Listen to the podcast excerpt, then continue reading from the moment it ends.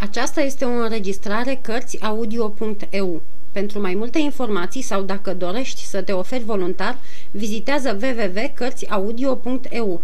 Toate înregistrările Cărțiaudio.eu sunt de domeniu public.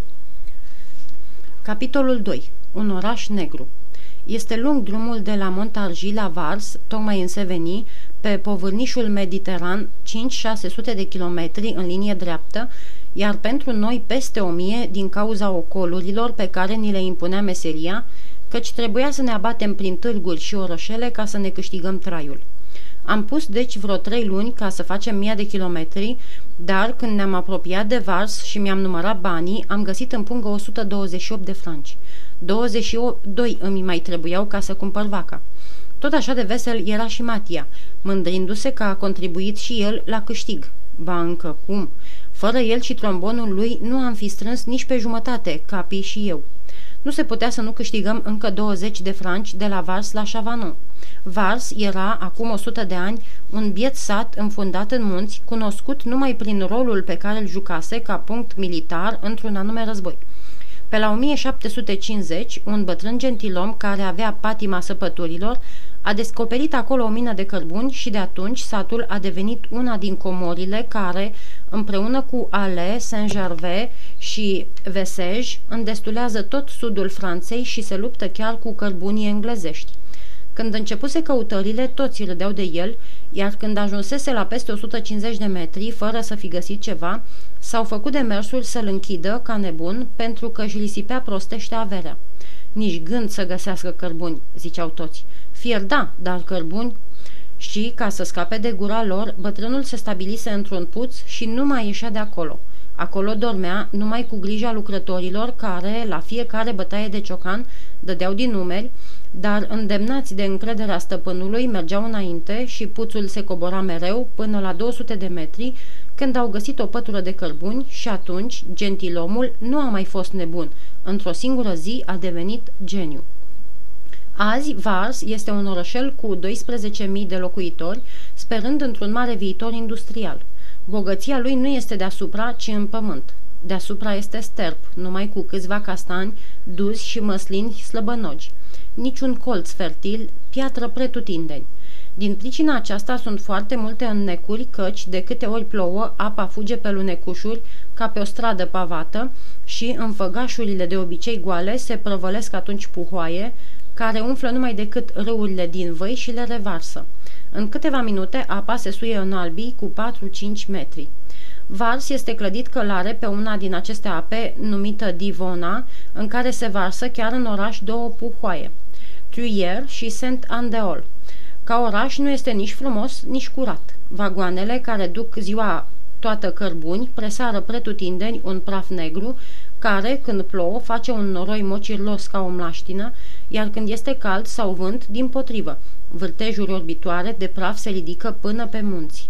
De sus până jos casele sunt negre, fie stropite de noroi, fie pudrate de praf, fie înnecate de fumul cuptoarelor.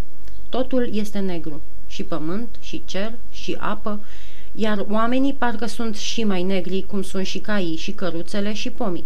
Ai crede că un nor de funingine s-a năpostit cândva pe oraș și că un potop de păcură a curs apoi din nor. Ulițele n-au fost făcute pentru trăsuri sau trecători, ci pentru mașini și vagoane. Jos nu vezi decât șine și macazuri, iar deasupra capului poduri azvârlite, curele și roți învârtite. Uriașele clădiri pe lângă care treci tremură până în temelii și, dacă te uiți la ele, pe uși sau pe ferestre, vezi lacuri de tuci topit care umblă ca niște monștri, ciocane scăpărând scântei și fâșii de aburi, ridicând și coborând fel de fel de pistoane. Niciun moment, nicio grindină, nicio statuie. Și tribunalul și școlile sunt la fel și de aceeași formă ca niște cuburi găurite. Când ne-am apropiat de tot, era trei după amiază. Un soare strajnic lumina cerul limpede, dar cu cât înaintam, ziua se întuneca, iar un nor de fum se așternea între cer și pământ, rupt aici și colo de câte un coș.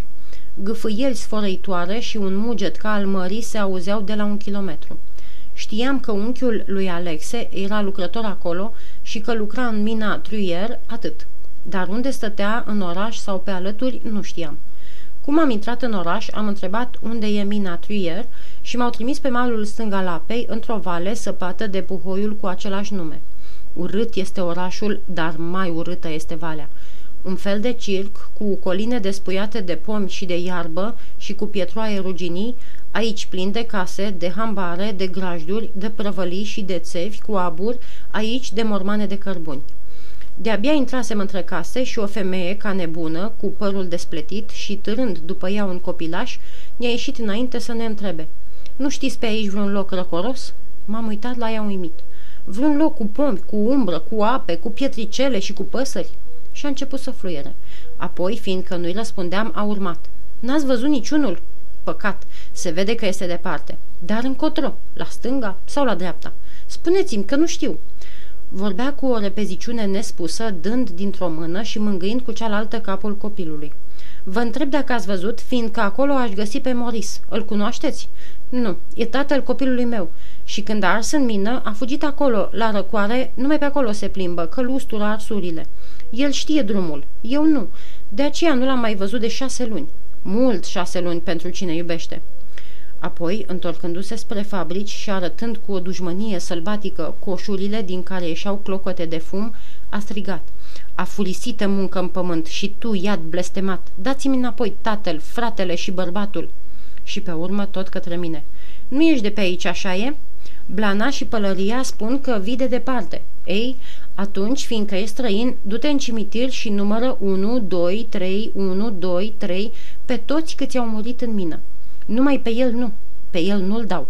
Lui îi trebuie apă rece și limpede. Încotro este, nu știi? Atunci de ce mă ții? Mă așteaptă Moris. Mi-a întors spatele și s-a dus fluierând. Am înțeles că o înnebunise moartea bărbatului, ucis de cumplita explozie a primejdiosului gaz și întâlnirea ei sub un așa cer negru și în așa stel pe locuri ne-a întristat rău. Am aflat unde stătea unchiul, nu departe de mină, pe o ulicioară cotită și râpoasă care cobora de pe deal la râu. Când am întrebat de el, o femeie rezemată de ușă la taifas cu alta, mi-a răspuns că se întoarce la șase când o ieși de la lucru. Dar ce-ai cu el? Vreau să văd pe Alexe. Atunci m-a măsurat tot și s-a uitat la câine. Aha, dumneata ești Remi. Te aștepta. Dar acesta cine este? Un tovarăș. Bineînțeles, tovarășul era Matia, iar femeia, mătușa lui Alexe, am crezut că o să ne poftească să ne odihnim, căci se cunoștea după praful picioarelor și după pârleala fețelor că umblasem mult. Aș, ne-a zis să ne întoarcem la șase, că tot atunci vine și Alexe. Cum era să cer ce nu îmi dădea?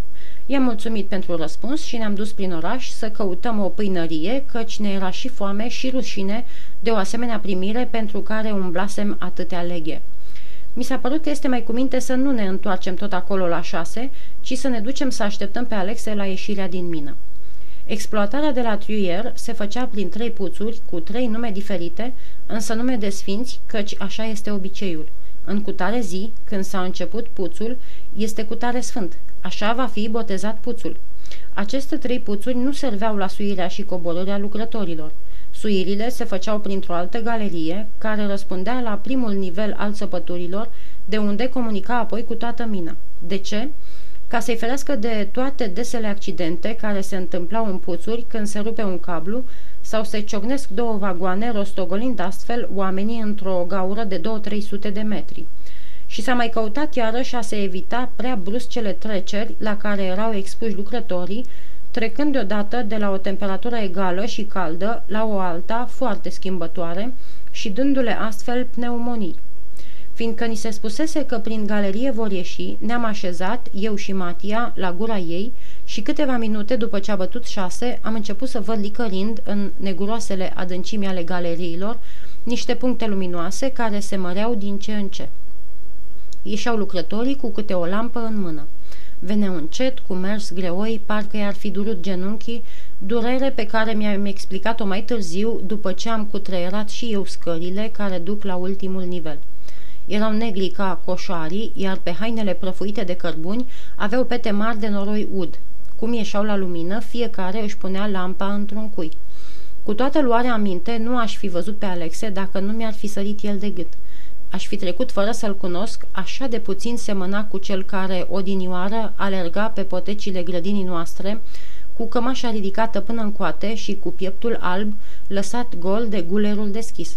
Uite, Remi, a zis el, întorcându-se către un om de vreo 40 de ani, care venise cu el și a cărui față semăna mult cu fața cinstită a lui Moș Petre, asemănare firească deoarece erau frați. Am înțeles că era unchiul Gaspar. De multe așteptăm, mi-a zis el cu blândețe. E cam lung drumul de la Paris și cam scurte picioarele, mi-a răspuns râzând. Capi, vesel că a găsit pe Alexe, își arăta bucuria trăgându-l zdravăn de haină.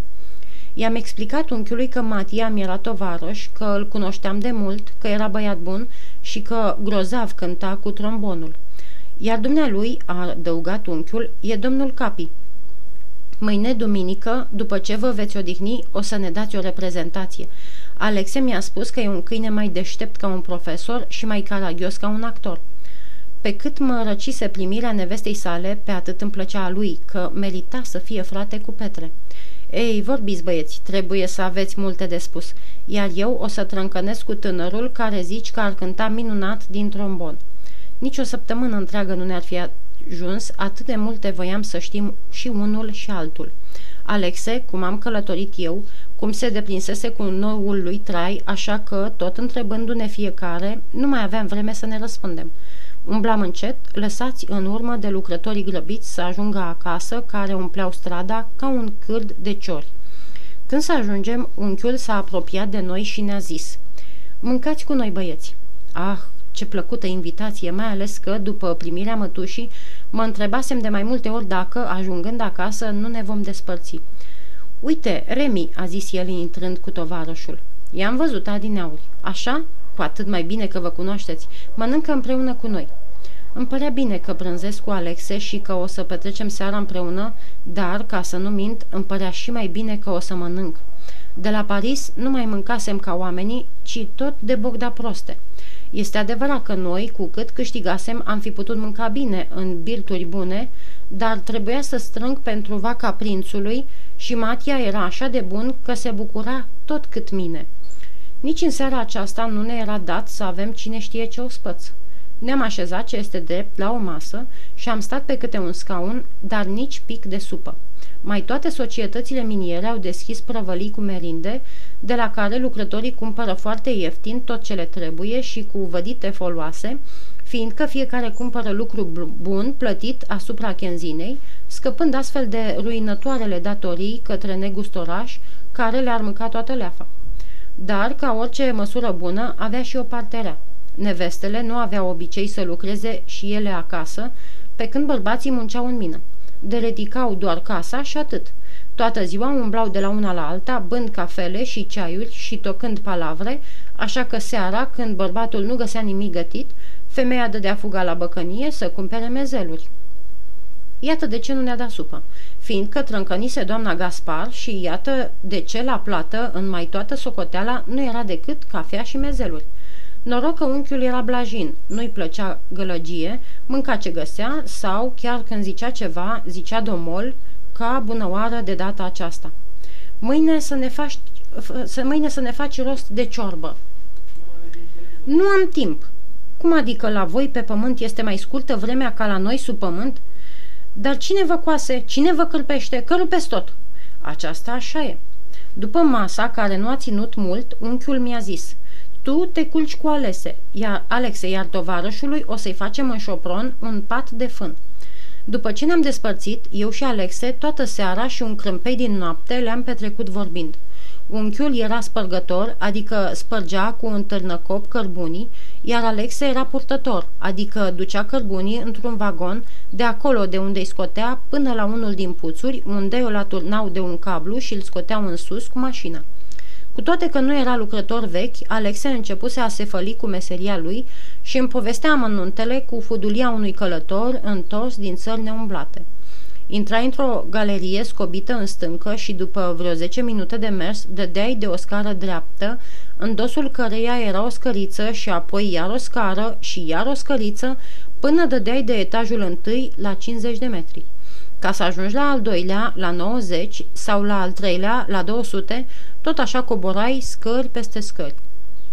Jos de tot, la al treilea, lucra Alexe și ca să ajungă acolo suia de trei ori mai mult ca cei care se suie în Notre-Dame, cu deosebire că acolo scările sunt dulci și luminate, pe când aici, în mină, treptele de piatră sunt când rare, când dese și aici late, aici înguste, luminate doar de lampa din mână și înnoroiate de apa care picură prin spărturi.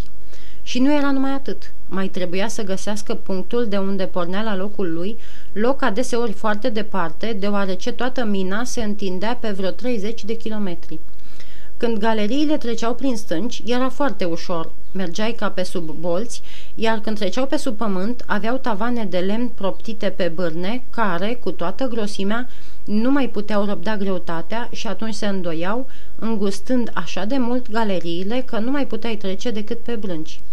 Tot felul de bureți creșteau pe lemnele acelea, al căror putregai dădea un miros urât, care atrăgea un soi ciudat de muște, de păienjeni, de fluturi, afară de șobolani în galop și de liliecii spânzurați cu capul în jos. Galeriile se încrucișau, uneori formând, ca în Paris, piețe și răspântii. Erau unele largi, ca bulevardele, și altele strâmte și joase, ca în mahalale. Toate însă înnotau în neguri că nu era niciun fel de felinar afară de cele purtate de lucrători.